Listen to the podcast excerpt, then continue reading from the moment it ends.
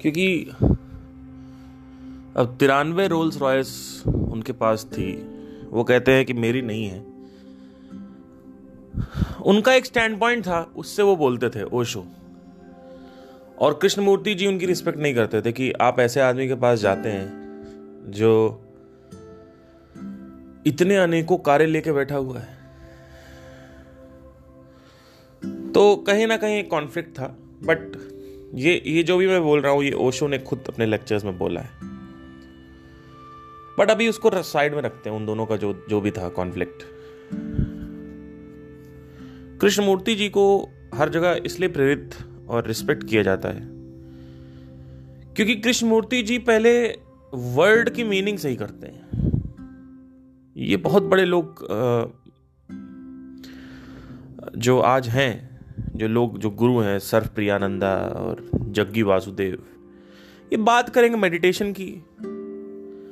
अब मेडिटेशन की बातें करो तो होगा क्या कि आदमी को कुछ और समझ में आ रहा है मेडिटेशन हर आदमी की मेडिटेशन की डेफिनेशन अलग है। अब किसी को मेडिटेशन का मतलब लगता है कि ध्यान करो, उससे शांति होती है। कोई सोचता है मेडिटेशन का मतलब होता है बाहर की प्रॉब्लम सॉल्व करना। कोई सोचता है मेडिटेशन का मतलब होता है कि नाक पे ध्यान देना, है ना, विपासना। तो हर एक आदमी की मेडिटेशन की डेफिनेशन अलग है। कोई अपने काम को मेडिटेशन समझता है, कोई अपने यू नो अंदर क्या चल रहा है थॉट्स को देखना, उसको मेडिटेशन समझता है। तो सबकी अपनी अलग अलग डेफिनेशन है। अब जब मैं बात करूँगा मेडिटेशन की तो हर एक व्यक्ति की डेफिनेशन अलग है तो वो हर एक हिसाब से सोचेगा। तो अगर इनलाइटनमेंट की बात बात होती है तो वैसे ही इनलाइटनमेंट की भी डेफिनेशन अलग है सबके मन में। कोई समझता है इनलाइटनमेंट मतलब होता है कुंडलिनी अवेकनिंग तो जब भी मैं इनलाइटनमेंट की बात करूँगा, उसको लगेगा कुंडलिनी की बात हो रही है। आप इनलाइटेंड हो मतलब क्या आपको भगवान दिख गए? कोई किसी को लगता है कि अगर मुझे भगवान दिख गए हैं तो मैं इनलाइटेंड हूँ। किसी को लगता है इनलाइटनमेंट का मतलब होता है कि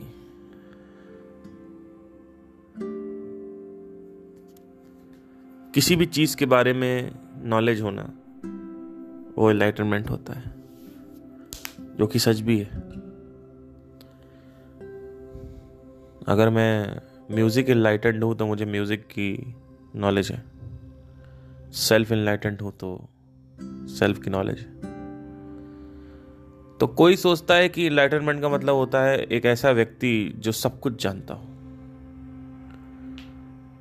तो दिक्कत क्या होती है इसमें सब में? कि जब तक तुम वॉट इज़ नहीं करोगे you need to define the particular word first कि मैं किस वर्ड से बात कर रहा हूँ? नहीं तो आप तो कुछ कुछ भी सोचते रहो सोचते रहो। बहुत बड़ी दिक्कतें हुई हैं।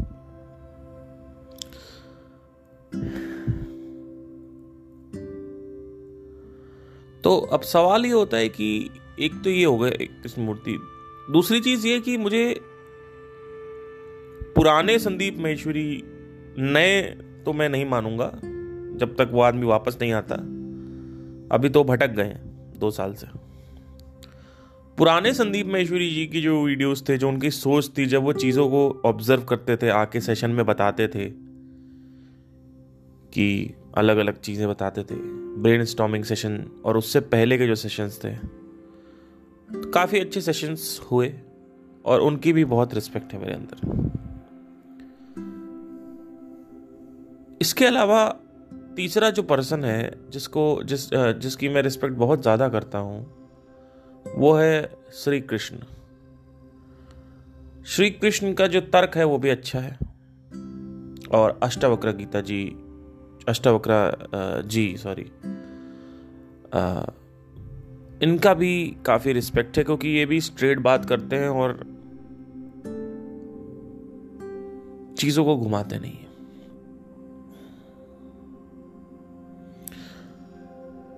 तो ये कुछ ऐसे लोग हैं जिनकी मेरी मतलब मुझे रिस्पेक्ट है काफ़ी।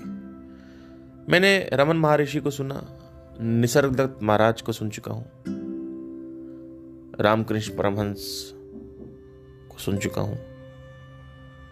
किताबें पढ़ी हैं। ये सब अपनी जगह सही है लेकिन एज अ गुरु अगर देखा जाए तो कृष्ण मूर्ति नंबर वन आते हैं, क्योंकि पहले वो इंटेलेक्चुअली लोगों के अंदर जो बेवकूफियत है, उसको आइडेंटिफाई करते हैं। वो बेवकूफियत क्या है कि आप कुछ भी सोच रहे हो अपने माइंड में और वो सोच से इस दुनिया को देख रहे हो। इनलाइटरमेंट का मतलब है कुंडलिनी तो अब जहाँ भी इनलाइटरमेंट की बात होगी, आपको लगेगा कुंडलिनी की बात हो रही है। ये चक्कर है सारा का सारा, कि आदमी चक्र खोल के बैठा है तो इनलाइटेंड है। और यही वेस्टर्न की यही डेफिनेशन है you are enlightened that means oh my God he has some powers so अब सवाल आता है सेक्रेट स्पिरिचुअल शब्दों का उपयोग करना चाहिए या नहीं? So let me define what is spirituality first again. Because when I say spirituality, आप उसमें रिलीजन बीच में डाल देते हो। कई लोग इसमें से हो अरे religion is a very different thing religion का स्पिरिचुअलिटी से कोई कनेक्शन नहीं है। देन स्पिरिचुअलिटी की बात करो तो मैं बहुत स्पिरिचुअल हूँ। मतलब क्या? I don't know no idea पता नहीं व्हाट इज़ कहाँ से आ रहा है किस लेवल से आ रहा है कि मैं स्पिरिचुअल का मतलब ये कि मैं भगवान को नहीं मानता। ये भी गलत है।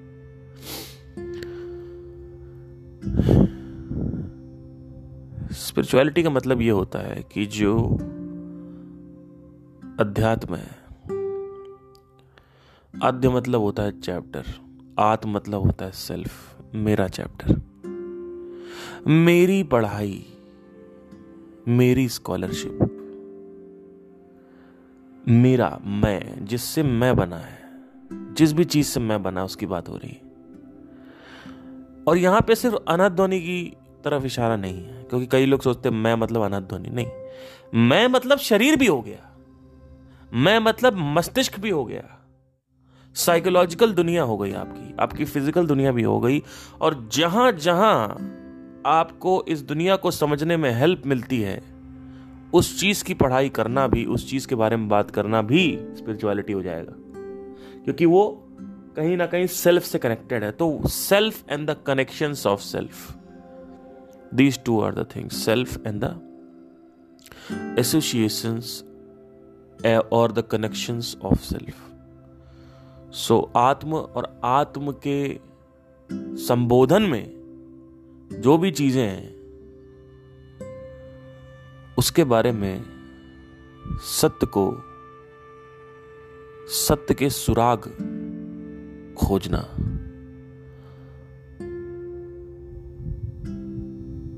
सत्य का निरीक्षण करना। अध्यात्म है। अध्यात्म मतलब ये नहीं है कि भगवान है या नहीं। दैट इज़ नॉट अध्यात्म। अध्य अध्य मतलब चैप्टर और पढ़ाई स्टडी अध्य मतलब पढ़ाई। आत्म मतलब मैं the study of self and the association of self these things are there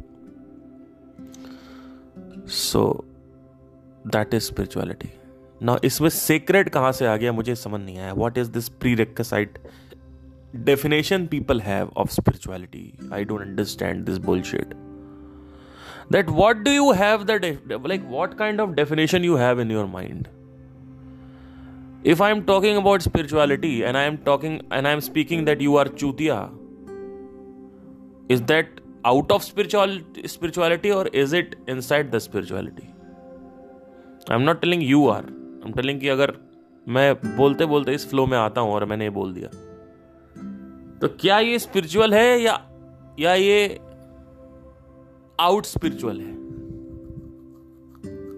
क्योंकि अगर आपने कहा ये स्पिरिचुअल है तो आप फंस गए। और आपकी डेफिनेशन हिली हुई है। वो डेफिनेशन क्या है? कि आप मंदिर में आए हुए हो। आपने स्पिरिचुअलिटी को मंदिर समझ लिया है। फिर आप अपना रिलीजन इसमें डाल रहे हो बीच में। क्योंकि मंदिर सेक्रेड है। मंदिर में आप चप्पल पहन के नहीं जा सकते हो। स्पिरिचुअलिटी में नंगे पैर घूमो, चप्पल पहनो, उससे कोई फ़र्क नहीं पड़ता। क्योंकि सत्य जो है जब तक उसकी बात हो रही है, तब तक वो स्पिरिचुअल सर्कल के अंदर है। अंदाजे बयां हर किसी का अलग होता है। मैं यंगस्टर हूँ और मैं यंगस्टर को बात करता हूँ। आज के जमाने का बंदा अगर कोई पैदा होगा, वो स्पिरिचुअलिटी को अलग तरीके से व्यक्त करेगा। अंदाजे बयां अलग चीज़ होती है।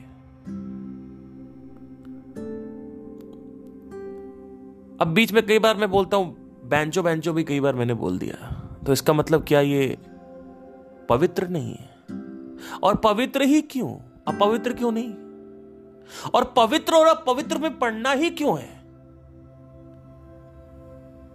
क्यों हम हर चीज़ को रिलीजन से कनेक्ट कर देते हैं?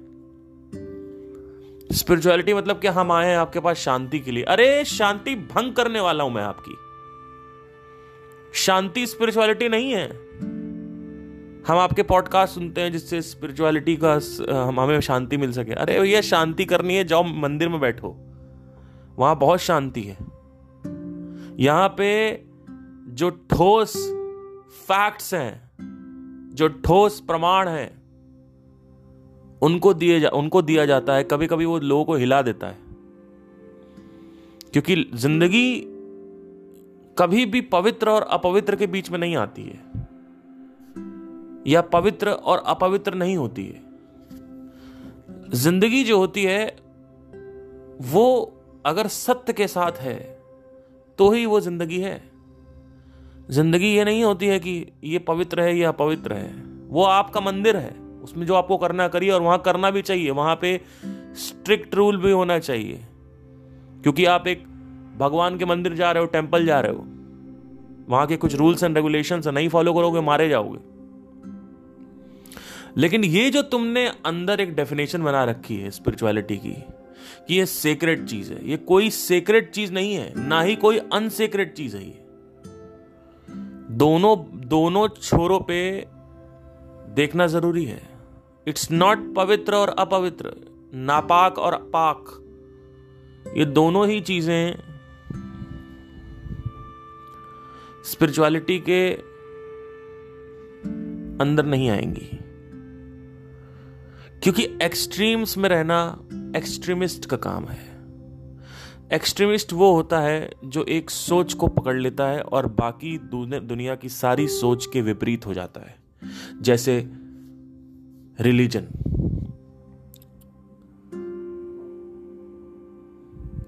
पॉलिटिशियन पॉलिटिक्स वो क्या कहेगा कि ये पॉलिटिकल पार्टी अच्छी है तो बाकी सब बेकार ही है। आप देखोगे आप रोज़मर्रा की ज़िंदगी में। इसको एक्सट्रीमिस्ट बोलते हैं। I am not this is not about extremism you need to understand this there is no poles only there is no north pole and south pole because if you are standing on north pole automatically you are against south pole and if you are standing on south pole you are against north pole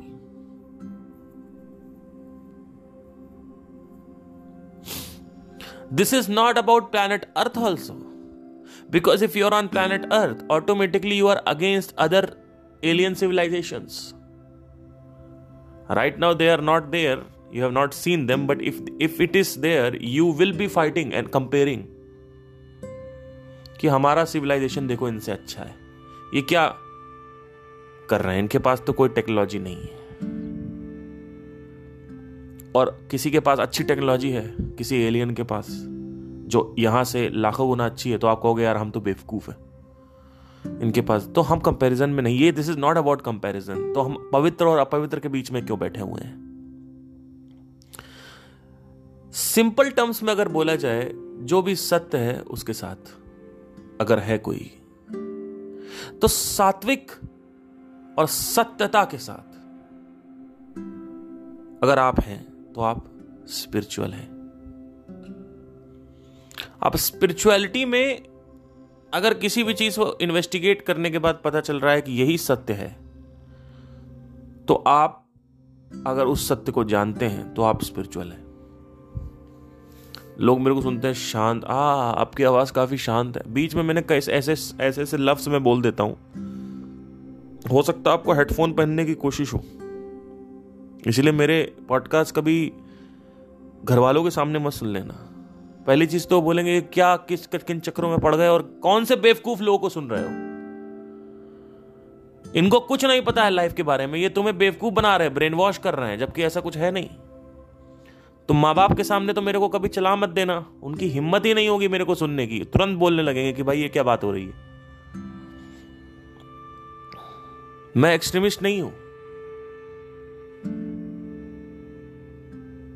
मैं औरतों के खिलाफ नहीं बात करता हूँ, और ना ही औरतों के लिए बात करता हूँ। ना ही मैं मर्द के खिलाफ हूँ, ना ही मैं मर्दों के लिए बात करता हूँ। ना ही मैं शादी के खिलाफ हूँ, ना मैं शादी के लिए बात करता हूँ। ना ही मैं मोहब्बत के खिलाफ हूँ, मोहब्बत के लिए बात करता हूँ। मैं कोई यूट्यूब का एक कोई अचार नहीं हूँ कि मैं एक्सट्रीमिस्ट कोई बात करूँ। और ना ही मेरे से ये हो पाएगा। क्योंकि किसी भी एक पोल पे रहना गलत चीज़ है। आपने the moment you the moment you took side फंस गया।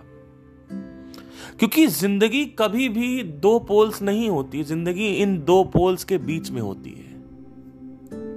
ज़िंदगी इन दो पोल्स पे नहीं होती है। ज़िंदगी इन दो पोल्स के बीच में होती है। शादी करने का प्लस माइनस है, शादी ना करने का प्लस माइनस है। लेकिन आप ये पहले शादी नहीं करनी चाहिए चूतियों की तरह। तो हो गया मामला सारा सेट। प्रॉब्लम सारी खराब हो जाएगी आपकी। कई लोगों ने बोला कि आप थोड़ा सा पहले एक बार मैंने कुछ ज़्यादा एक्सट्रीम शब्द बोल दिए थे।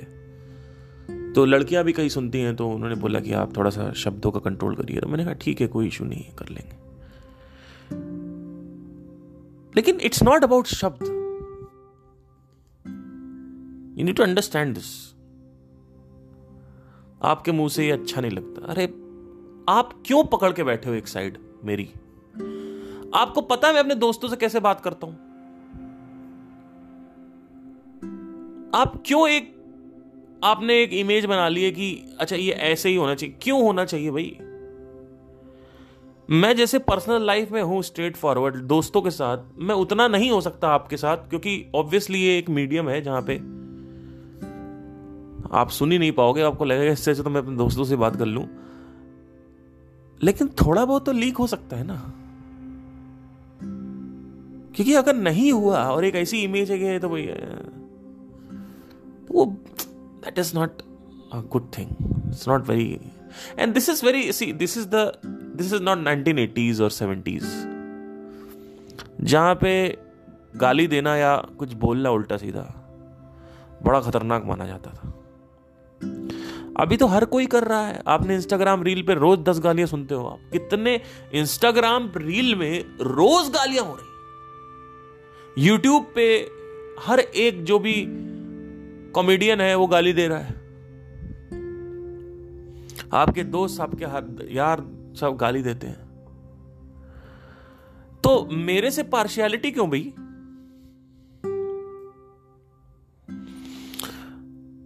ऑल दो ऐसा है नहीं मैं नहीं कह रहा हूँ कि आप लोग कहते हो ऐसा बट आप हो सकता सोचते हो कि यार ये कौन सा शब्द आ गया। तो, तो आप तो ऐसे बात कर रहे हो जैसे आप एक ऐसे प्लेनेट से आए हो जहाँ पे गाली कोई देता ही नहीं। आज तो हर एक छोर पे गाली दे रहे हैं लोग। लड़कियाँ, लड़के एक हो गए हैं। सिगरेट कोई लड़का पीता है, वो माँ बहन कर रहा है, इधर लड़की माँ बहन कर रही। नॉर्मल है। तो ये मेरे, यही, वही लोग जब मेरे को सुनने लगते हैं तो उनको हो सकता है हटपटा लगे। क्यों? क्यों भाई, ऐसा क्यों? मेरे साथ पार्शियलिटी क्यों हो रही है? और ये क्या सीक्रेटिज्म लेके आ गए उस स्पिरिचुअलिटी में।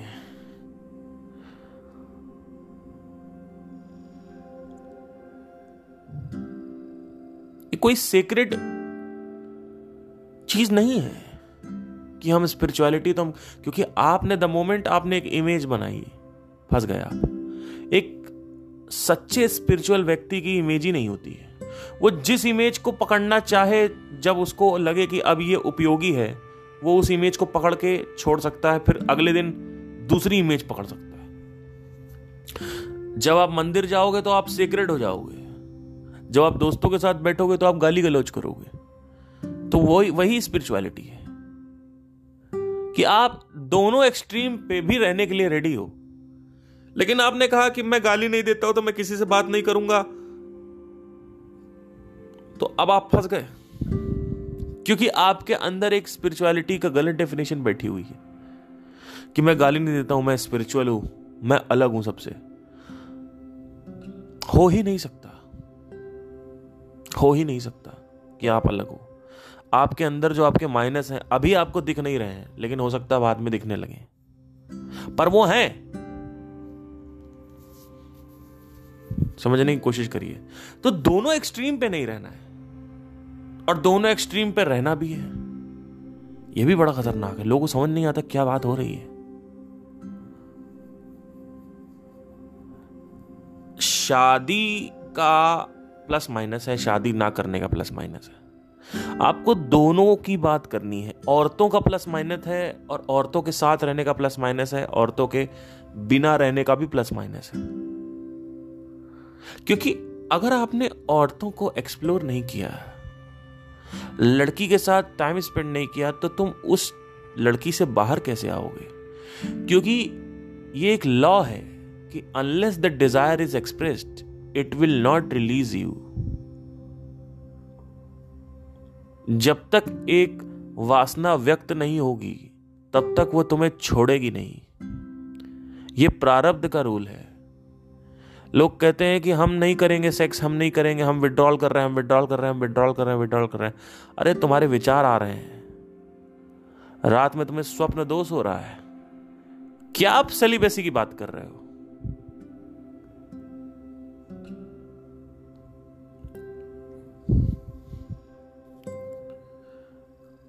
हम स्पिरिचुअल है, हम सेक्स नहीं करेंगे। आपको पता ही नहीं है स्पिरिचुअलिटी की डेफिनेशन क्या है। रियल डेफिनेशन तो एक्सट्रीमिस्ट लोग होते हैं। एक एक्सट्रीम को पकड़ लेंगे और उसी एक्सट्रीम को फॉलो करते रहेंगे। इनफैक्ट मार्केटिंग में यह बोला जाता है कि you need to have polarity बड़ा खतरनाक है। मार्केटिंग जो है ना, बड़ी खतरनाक चीज़ है। आपको पता नहीं है मार्केटिंग एक ह्यूमन साइकोलॉजी को अटैक करती है। रियल मार्केटिंग जो है, वो ह्यूमन साइकोलॉजी से खेलती है। मार्केटिंग में सीधा बोला जाता है कि पोलैरिटी पकड़ो। जब आप जब आप एक पोलैरिटी पकड़ोगे, आपने बोल दिया, औरतें बेवफा हैं। आपको क्या लगता है, कितने लोग आपको फॉलो करेंगे? कम से कम 80 प्रतिशत देश की जनता आपको फॉलो करने वाली है। और 20 प्रतिशत गाली देगी। दोनों एक्सट्रीम आएँगे आपके पास। एक एक्सट्रीम आएगा कि 80 प्रतिशत देश की जनता आपको गाली देगी। सॉरी आपके, आपका आपका, आपके पैर चूमेगी। क्यों? क्योंकि उनके साथ भी वही हुआ है। उनको लगता है वो औरत प्रताड़ित है। जबकि अच्छी औरतें भी हैं इस दुनिया में।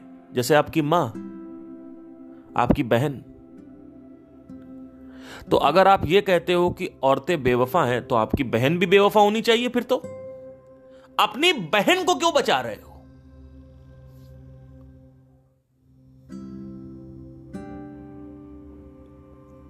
आपकी माँ भी होनी चाहिए।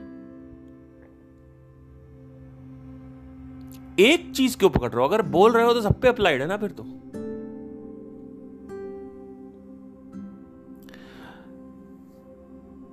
सत्य क्या है? सत्य यह है कि ज़्यादातर जब आप अटेम्प्ट लेते हो इस दुनिया में सच्चा प्यार खोजने के लिए तो शुरू में नौ दस बार आपको फेलियर मिलेगा। यह सत्य है। सत्य यह है कि एक बार में किसी को सच्ची मोहब्बत नहीं मिलती है। सच सच ये है कि दूसरे, तीसरे, चौथी बार भी नहीं मिलती है। अगर एक आदमी अपने एक्सपीरियंस से सीख रहा है कि उसको किस तरीके की औरत चाहिए, किस तरीके की लड़की चाहिए तो उसको वो लड़की धीरे धीरे दिखने लगती है, मिलने लगती है। लेकिन अभी अगर आपसे पूछें कि आपको कौन सी औरत चाहिए तो अगर आप एक औरत हो तो आप कहोगे, एक ऐसा मर्द चाहिए जो मेरा ख्याल रखे विच इज़ टोटली बुलशिट एक ऐसा आदमी चाहिए जिसके पास पैसा ठीक ठाक हो विच इज़ ऑल्सो बुलशिट एक ऐसा आदमी चाहिए जो देखने में अच्छा हो विच इज़ बुलशिट स्मेल अच्छा करे बुलशिट बॉडी अच्छी हो बुलशिट रोमांटिक हो बुलशिट केयरिंग हो बुलशिट ये सारी चीज़ें हर लड़की बोल रही है। किसी को पता ही नहीं है कि उसको कैसा आदमी चाहिए और हर एक औरत के हिसाब से अलग अलग आदमी होते हैं। जैसे मैं अपना बताता हूँ, मुझे चिपकू औरतें नहीं चाहिए। मेरा सिंपल सा सीन है कि 24 घंटे फ़ोन पे रहो, वीडियो कॉल ऑन करो, स्क्रीनशॉट भेजो, वीडियो कॉल ऑन करो, कहाँ हो, दिखाओ। मुझे नहीं पसंद है, ऐसे, लेकिन लेकिन ऐसे कई लड़के हैं जिनको ये पसंद है। उनको चिपकू चाहिए। चिपकू मतलब क्या? पूरे टाइम साथ में रहो। गले लगाए रहो। मैं गले नहीं लगा सकता आपको पूरे टाइम सॉरी मैं मैं मैं नहीं लगा सकता। मेरा वैसा चरित्र नहीं है। पहले था। आज से छह सात साल पहले की बात है। मेरा वैसे ही चरित्र था कि मुझे चिपकू औरत चाहिए थी। मुझे एक चिपकू लड़की चाहिए थी जो मेरे से चिपकी रहे, और जब भी मैं किसी ऐसी लड़की को अप्रोच करता हूँ तो वो मेरे से क्या बोलती थी, जानते हो? वो कहती थी कि, यार, तुम बहुत चिपकू हो। और आज वही मेरे साथ हो गया, मैं चिपक नहीं सकता आपके साथ। मैं आपसे 24 घंटे फ़ोन पे बात नहीं कर सकता हूँ। मेरी जो अभी गर्लफ्रेंड है, मैं उससे हार्डली 45 मिनट बात करता हूँ, आधे घंटे 45 मिनट पूरे दिन में। पूरे दिन में मतलब दस दस मिनट का अगर सब मिला लो 10 मिनट 10 मिनट 10 मिनट तो पूरे दिन का बनेगा 45 मिनट। मैं उससे ऊपर बात नहीं कर सकता। मैं बोलता हूँ मेरे से बात मत करो आई एम सॉरी नहीं हो पाएगा। क्योंकि उसको पता है कि पार्थ कैसा है। और कभी कभी ऐसा होता है कि मैं दो दो एक एक, एक दो दो घंटे भी कर रहा हूँ वैसे तो कभी गया नहीं। हाँ बाहर आप रेस्टोरेंट में मिलिए कोई टॉपिक उठाएँगे बैठ के बात करेंगे कोई टेंशन नहीं है। लेकिन ये फ़ोन वाला सिस्टम नहीं है। नहीं हो पाएगा। नहीं होगा तो सीन क्या है, समझने की कोशिश करिए। मुझे क्या चाहिए? एक औरत में, मेरे को पता है। आपको पता है, या आपको यह पता है कि आपको रोमांटिक चाहिए? केयरिंग चाहिए?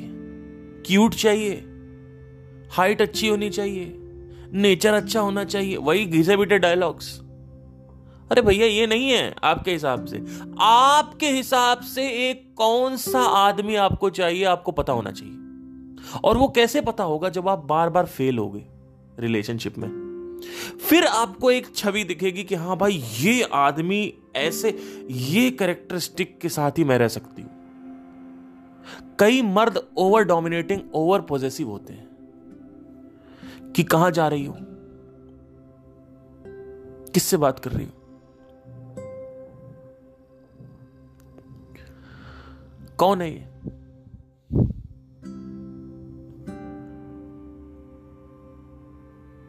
वीडियो कॉल पे आओ।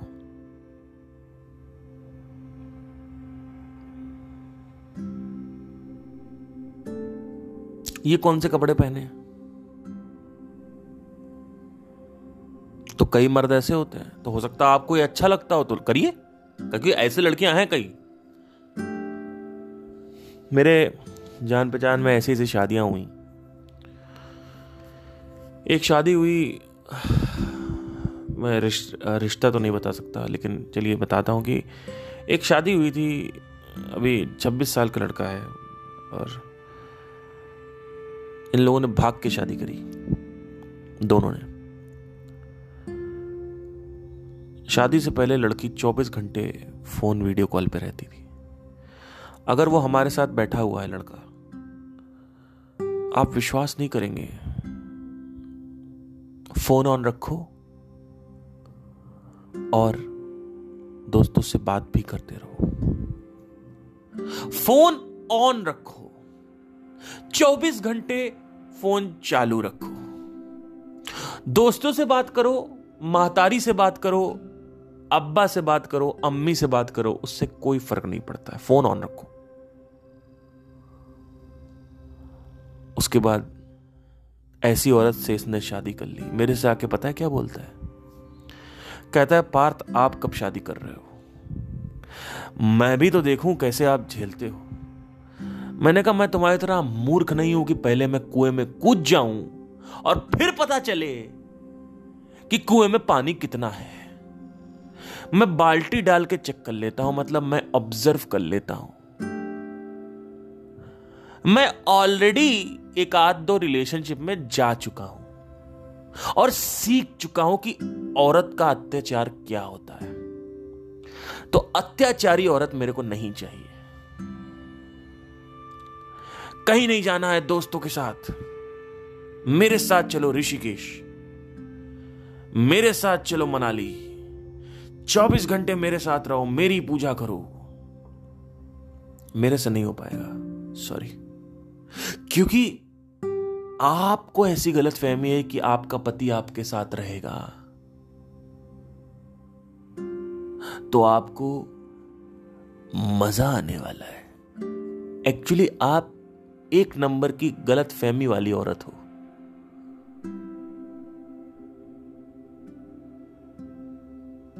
मेरे को सत्य से वास्तविकता की पहचान है।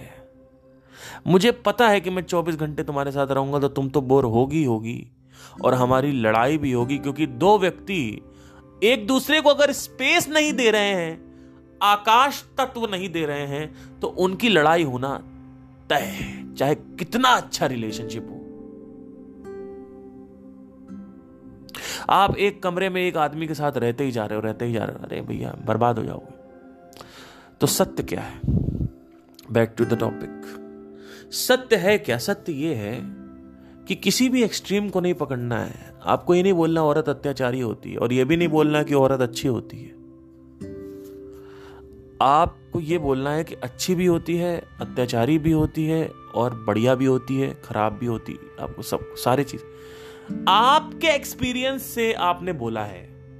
हो सकता है आपका एक्सपीरियंस अभी दो तीन चार औरत के साथ ही हो। क्या आपने हिंदुस्तान की सत्तर करोड़ औरतों के साथ रह के देख के ये बोला है कि औरतें अत्याचारी होती हैं। या अभी आप तीन, चार, पाँच, छह रिलेशनशिप देख रहे हो। क्या आपके आसपास ऐसे रिलेशनशिप नहीं है जो रिलेशनशिप बढ़िया चल रहे हैं? क्या आपके मम्मी पापा का रिलेशनशिप अच्छा नहीं है? क्या आपकी बहन जहाँ ब्याई हुई है, क्या वहाँ रिलेशनशिप अच्छा नहीं है? क्या आपके दोस्तों में ऐसे लोग हैं जिनका रिलेशन तो इसका मतलब क्या हुआ? रिलेशनशिप तो सही हो सकता है ना। अब मैं ये मानता हूँ कि 80 प्रतिशत टाइम आपको अच्छी लड़की नहीं मिलेगी, क्योंकि ये सत्य है। लेकिन 20 प्रतिशत मिल सकती है, आप उसको 100 क्यों कर रहे हो? तो ये सत्य है। स्पिरिचुअलिटी कोई पवित्र चीज़ नहीं है, और ना ही अपवित्र चीज़ है। ये पवित्र और अपवित्र के बीच में है। अगर सत्य को अपवित्रता से ढूंढना है तो वो भी चुनना ज़रूरी है।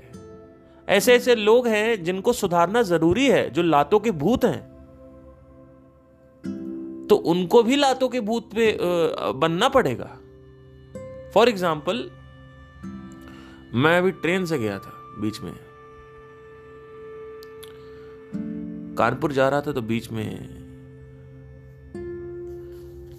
मेरी सीट आई, मेरी ट्रेन आई तो मैं अंदर गया। तो मेरी सीट के ऊपर इन लोगों ने आसपास जो थे ब्रीफ केस रख रखा था। मेरे पास रखने की जगह ही नहीं। मैं कहाँ रखूँ? मेरे सीट के ऊपर ब्रीफ केस रखा मैंने कहा, भाई, किसका है अच्छा आसपास कहीं जगह ही नहीं।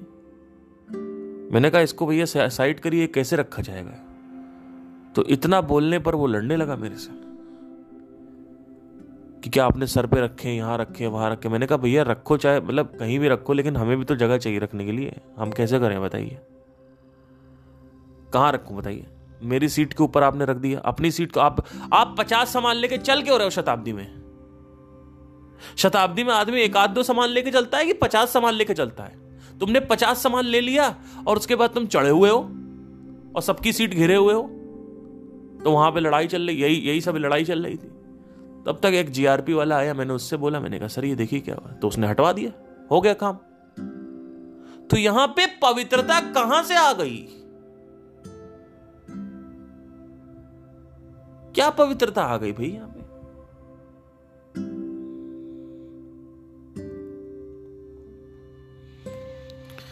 यहाँ पे तो अपवित्रता काम आई। और अगर मैंने एक्सट्रीम पकड़ लिया क्योंकि एक्चुअली दोगलेपन तो आपके अंदर है ही है।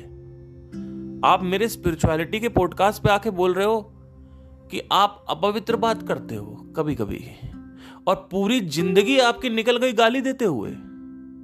अपने दोस्तों से आप अपवित्रता से बात कर रहे हो। घर में जो काम कर रहे हो बेड के ऊपर रात में पौन देख रहे हो वो अपव, आ, वो अपवित्रता है उसमें अपवित्रता नहीं आती है।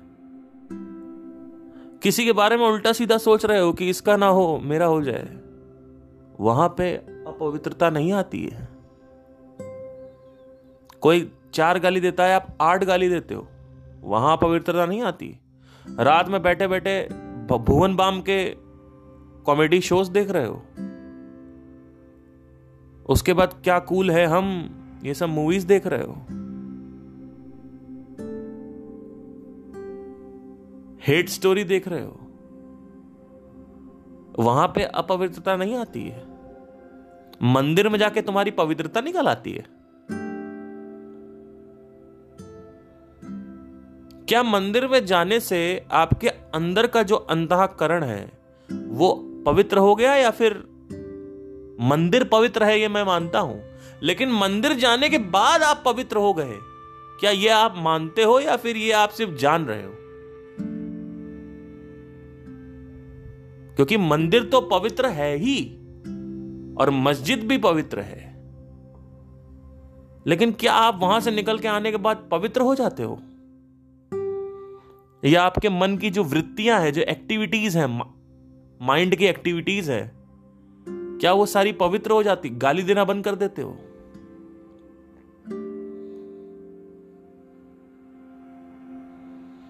तो मैं ये नहीं कह रहा हूँ कि आप गलत हो या सही हो।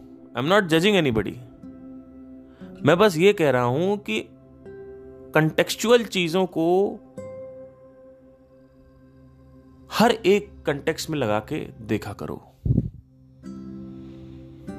आपने कहा कि ये कंटेक्स्ट पे पवित्रता होनी चाहिए। वो कंटेक्स्ट कैसे पवित्र हो सकता है? क्योंकि जीवन पवित्र और अपवित्र के बीच में है।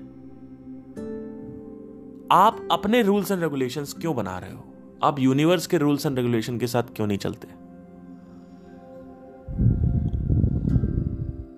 इस दुनिया में तीन प्रकार के लोग होते हैं। एक, जिनको एक बार में बोलो, प्यार से समझ में आ जाता है। दूसरे, जिनको थोड़ा सा चिल्ला के बात करनी पड़ती है। क्यों नहीं कर रहे हो ये काम? थोड़ा सा डर डालना पड़ता है। कि अगर कल से बर्तन सही से नहीं मांजोगी तो मुझे किसी और को हायर करना पड़ेगा। तुम्हारा बर्तन ही नहीं मचता रोज उसमें झूठा लगा रहता है। मैं तुमको फालतू के पैसे दे रहा हूँ। जल्दी जल्दी आओगी, बर्तन माज के चली जाओगी। तो दूसरे इस प्रकार के लोग, इनको थोड़ा डराना होता है। और तीसरे होते हैं, जिनको मारना पीटना पड़ता है। मारपीट मतलब क्या? वहाँ पे गाली गलौज भी आ गया। हो सकता है गाली गलौज सीमान जैसे कोई एक क्रिमिनल है, आतंकवादी है।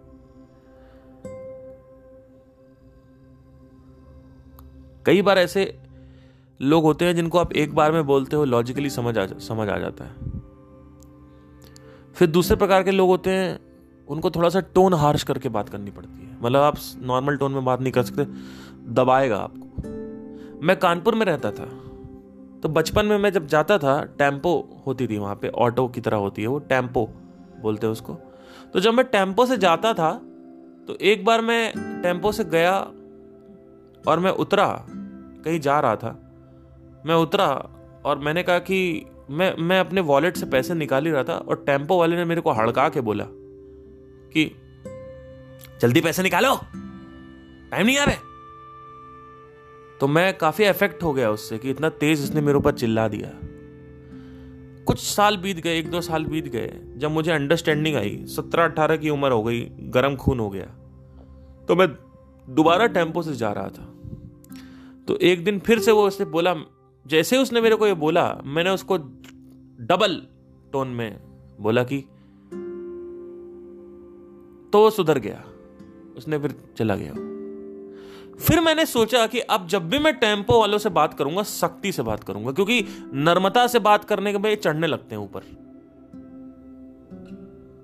अगर आप नम्रता से बात करोगे तो ये ऊपर चढ़ने लगते हैं। और ये हर टेंपो वाले के साथ नहीं है, पर 90 परसेंट टेंपो वाले जो होते हैं, वो गुस्सैल होते हैं। और वो आपको चिल्लाएँगे, प्रताड़ित करेंगे। क्योंकि उनकी जो लाइफस्टाइल है वो उस तरीके की हो जाती है, बना दिया है उसको भगवान ने ऐसा, क्योंकि धूप में है, आदमी फ्रस्ट्रेटेड है तो वो कहीं ना कहीं उनके अंदर निकल आता है वो प्रॉब्लम तो वहाँ पे क्या करना है? तो आपको हर एंगल से खेलना आना चाहिए।